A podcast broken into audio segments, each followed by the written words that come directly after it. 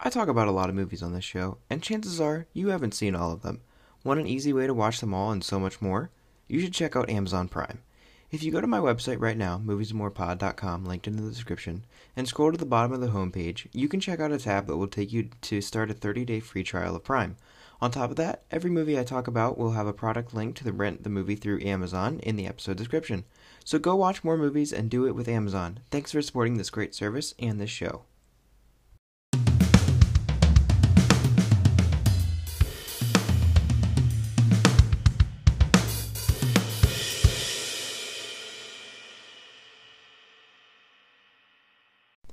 Hey, and welcome back to Giovanni Andreoli's Movies and More, where I talk about movies and more. Alright, friends, welcome back to the show, and today we're going to be talking about The Firm, a, uh, a John Grisham classic novel turned into a Tom Cruise classic film. So, this movie came out in 1993. It is probably one of the most famous John Grisham movies, I would say. Uh, I haven't seen a lot of them, to be honest with you. And when I was younger, the only books that I knew that he wrote were the Theodore Boone ones about like that kid lawyer kid. Um, so yeah, not a huge, not a huge Grisham fan. I just don't know his work that well. But um, I would say this, maybe the Pelican Brief, uh, the Lincoln Lawyer. That's the only other one I've seen. I haven't seen the Pelican Pelican Brief yet as of this recording, but I do have it downstairs. It's been sitting there for like two weeks, so uh, eventually, I'll get to it and talk about it on the show, but I haven't yet. I do plan to, though. I'm, I'm actually pretty excited because, based on both the movies that I just talked about, um, I said The Firm and The Lincoln Lawyer, they were really good. So, yeah, man, I'm I'm excited to, to see more of, of this type of story and, and this kind of work. I really like everything about this movie. It is really, really entertaining and pretty suspenseful. There are parts of it that I thought were incredibly well paced, and the performances are great throughout the movie. There are certain scenes that really stuck with me because of how uh, how great they were in terms of like a convergence of character and action and a feeling of like suspense and tension that had been built up through the entire film. Stuff like uh, like Tom Cruise running out of the building and and you know being chased through the city and uh, stuff like when his wife runs out of the house and you know he's like catches her in the bushes and they're like freaking out about you know our life hasn't been ours and everything that we've been talking about has been recorded and and everything like this firm has secretly been controlling their life.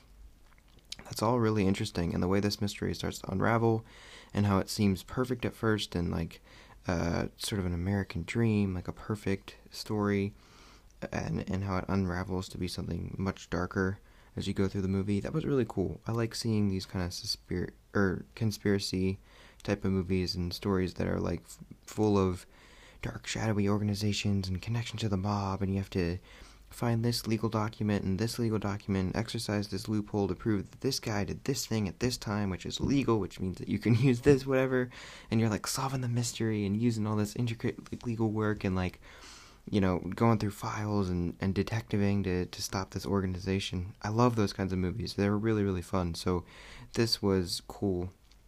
This really scratched that itch for me because it's been a while since I've seen something like that. It is really long, and you know that I am more of a, an hour and a half to hour and 45 minute type of guy, especially as I watched more and more movies throughout my life. I mean, you know, I've always been a big movie fan, and I definitely used to be much more open to a longer movie. Now, when I see a runtime something like this, even before I saw it, I was like, "Whew, whew, okay, okay." I mean, I know that this is a classic. I know that I'm going to enjoy it, but good God, that's a long runtime, man. And it is, and you do feel it. I think, it, it, not in a bad way, not in a boring way. I don't think that this movie is poorly paced. There's enough going on at all times, and there's always an additional layer to the suspense, and, and the tension is always being steadily ratcheted up. And I appreciate that, especially because you need that type of, of momentum to sustain through this whole movie. But I don't know, man.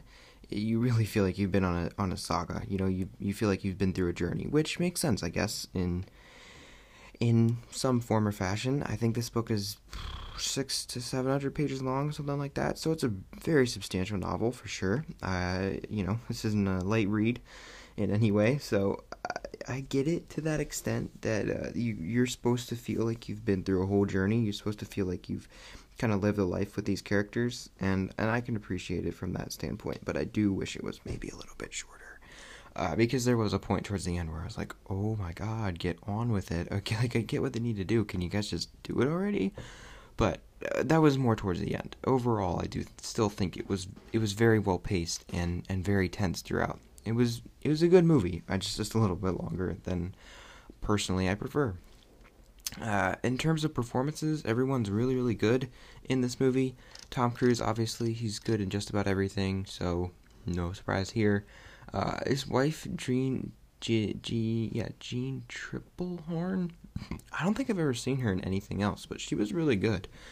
She had, um, she's very like entertaining, and she was like cute and could play the more, uh, like um, tender romantic moments with Tom Cruise well. Like you could believe that they were really a couple who were madly in love with each other, and I like that. But she could also play like paranoia, but a strong and confident person when she needs to really buckle down and, and get down to business and stop these people. So she really filled a lot of roles and I th- roles, and I think she did it very very well.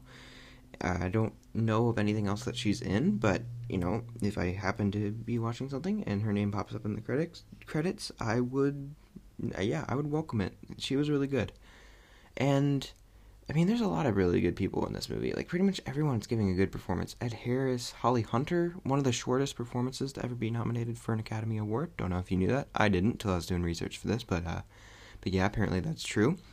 Uh, Gary Busey being kind of weird, but good, like normal. Um, Gene Hackman, man. This performance was really good, but it made me sad in a weird way. That's a little bit of an over exaggeration, but it made me feel like, um, man, do I wish that this was the performance that we got when he played Lex Luthor. Like, he is a really, really good performer. Like he's really, really good in this movie. And even in Superman, he's giving a good per- comedic performance. But the reason why I never go back to that Superman movie is because I love everything that follows Clark and his journey and stuff with Lois. All that stuff is really, really good. I hate the stuff with Lex Luthor. It's so goofy and it's so stupid. And if the movie had a more straightforward and threatening villain, I think I would go back to it a lot more. But as it stands, it's just so stupid and it's just like so like I don't even know how to describe it. Like it just totally takes you out of the you know, not necessarily realistic. I don't want to say that cuz obviously there is still the um the person who got shot from a far distant planet before it exploded while he was a baby and now has superpowers, but like there's the there's like a grounded nature to that story in in some weird way. And then it just kind of gets weird and and overly comedic once Lex Luthor comes into the picture, and he never registers as, as a threat, at least to me. Despite with how, what his plan is going to be doing, like how drastic that damage would really be, he just doesn't read as a threatening presence. This guy, this is a threatening businessman. This dude is a genius, and he knows how to manipulate everyone around him and, and perfectly position himself so that he is in control of everything and can make it bend to his will. He's cold, he's calculated, it's a really, really great performance, and that is Lex Luthor to me. That's Lex Luthor we've never seen. I mean, you could transplant that into the Superman Returns or Batman vs. Superman or like any movie that Lex Luthor's in, not just the first Superman movie, and that would be perfect. Like, that's really something I think it's been missing in general.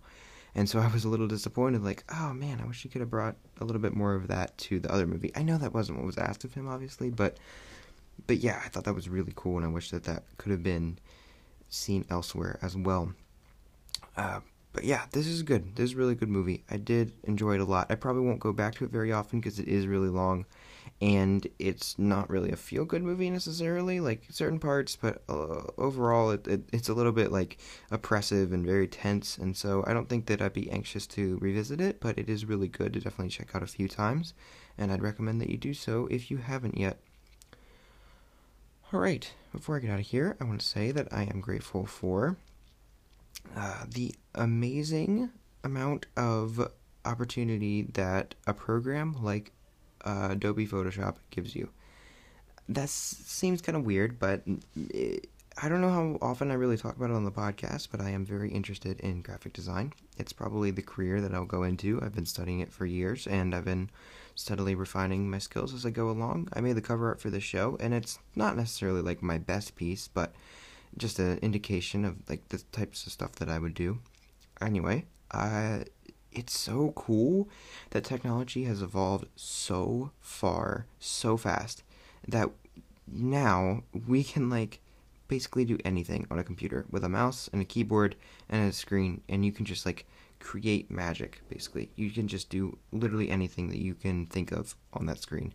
It's just such a limitless program, and you'll never be able to learn everything about it, but you know, you can learn as much as you you need for whatever project you're doing, but it's just so infinite and so detailed and like precise and it's amazing. It really really amazes me. So I'm grateful that we live in a time where we can do something like that. Well, I was watching Stranger Things again the other day and he goes to the like the red room or whatever you call that. I don't know where you develop the photos. You have to like shake them around and and everything like that. And I'm like, that's such a complicated process. And I am so young, I don't even know what he's doing. Like I just that was never a part of my world.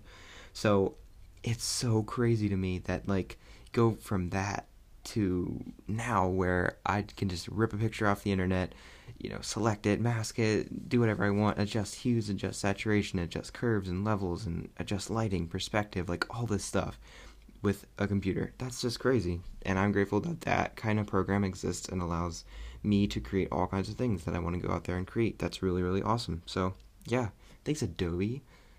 If you're looking to give us some sponsorships, uh, always open. anyway, uh, if you like this show and you want to show it some love, please uh, go ahead and rate, re- rate, review, subscribe wherever you get your podcast. You can do it right in an app, and it's super, super helpful. If there's somebody in your life who you think would enjoy the show as well, please send them my way. I'd love to have them. If you want to find a place where you can find every episode of this show, every place where you can listen to it, links to contact me, and a whole lot more, you can find that at moviesandmorepod.com.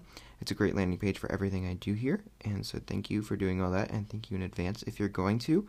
But most importantly, thank you as always for listening. I hope you enjoyed, and until next time, don't accept uh, a job offer to a prestigious law firm if it seems too good to be true, and Gene Hackman and Wilford Brimley and a bunch of really suspicious looking guys are, are offering it to you, alright? There's always a second best option, and that's probably the option that isn't tied to the mob, so go with that one. Just a friendly piece of advice. It's what you really come here for, for this podcast. Alright, peace.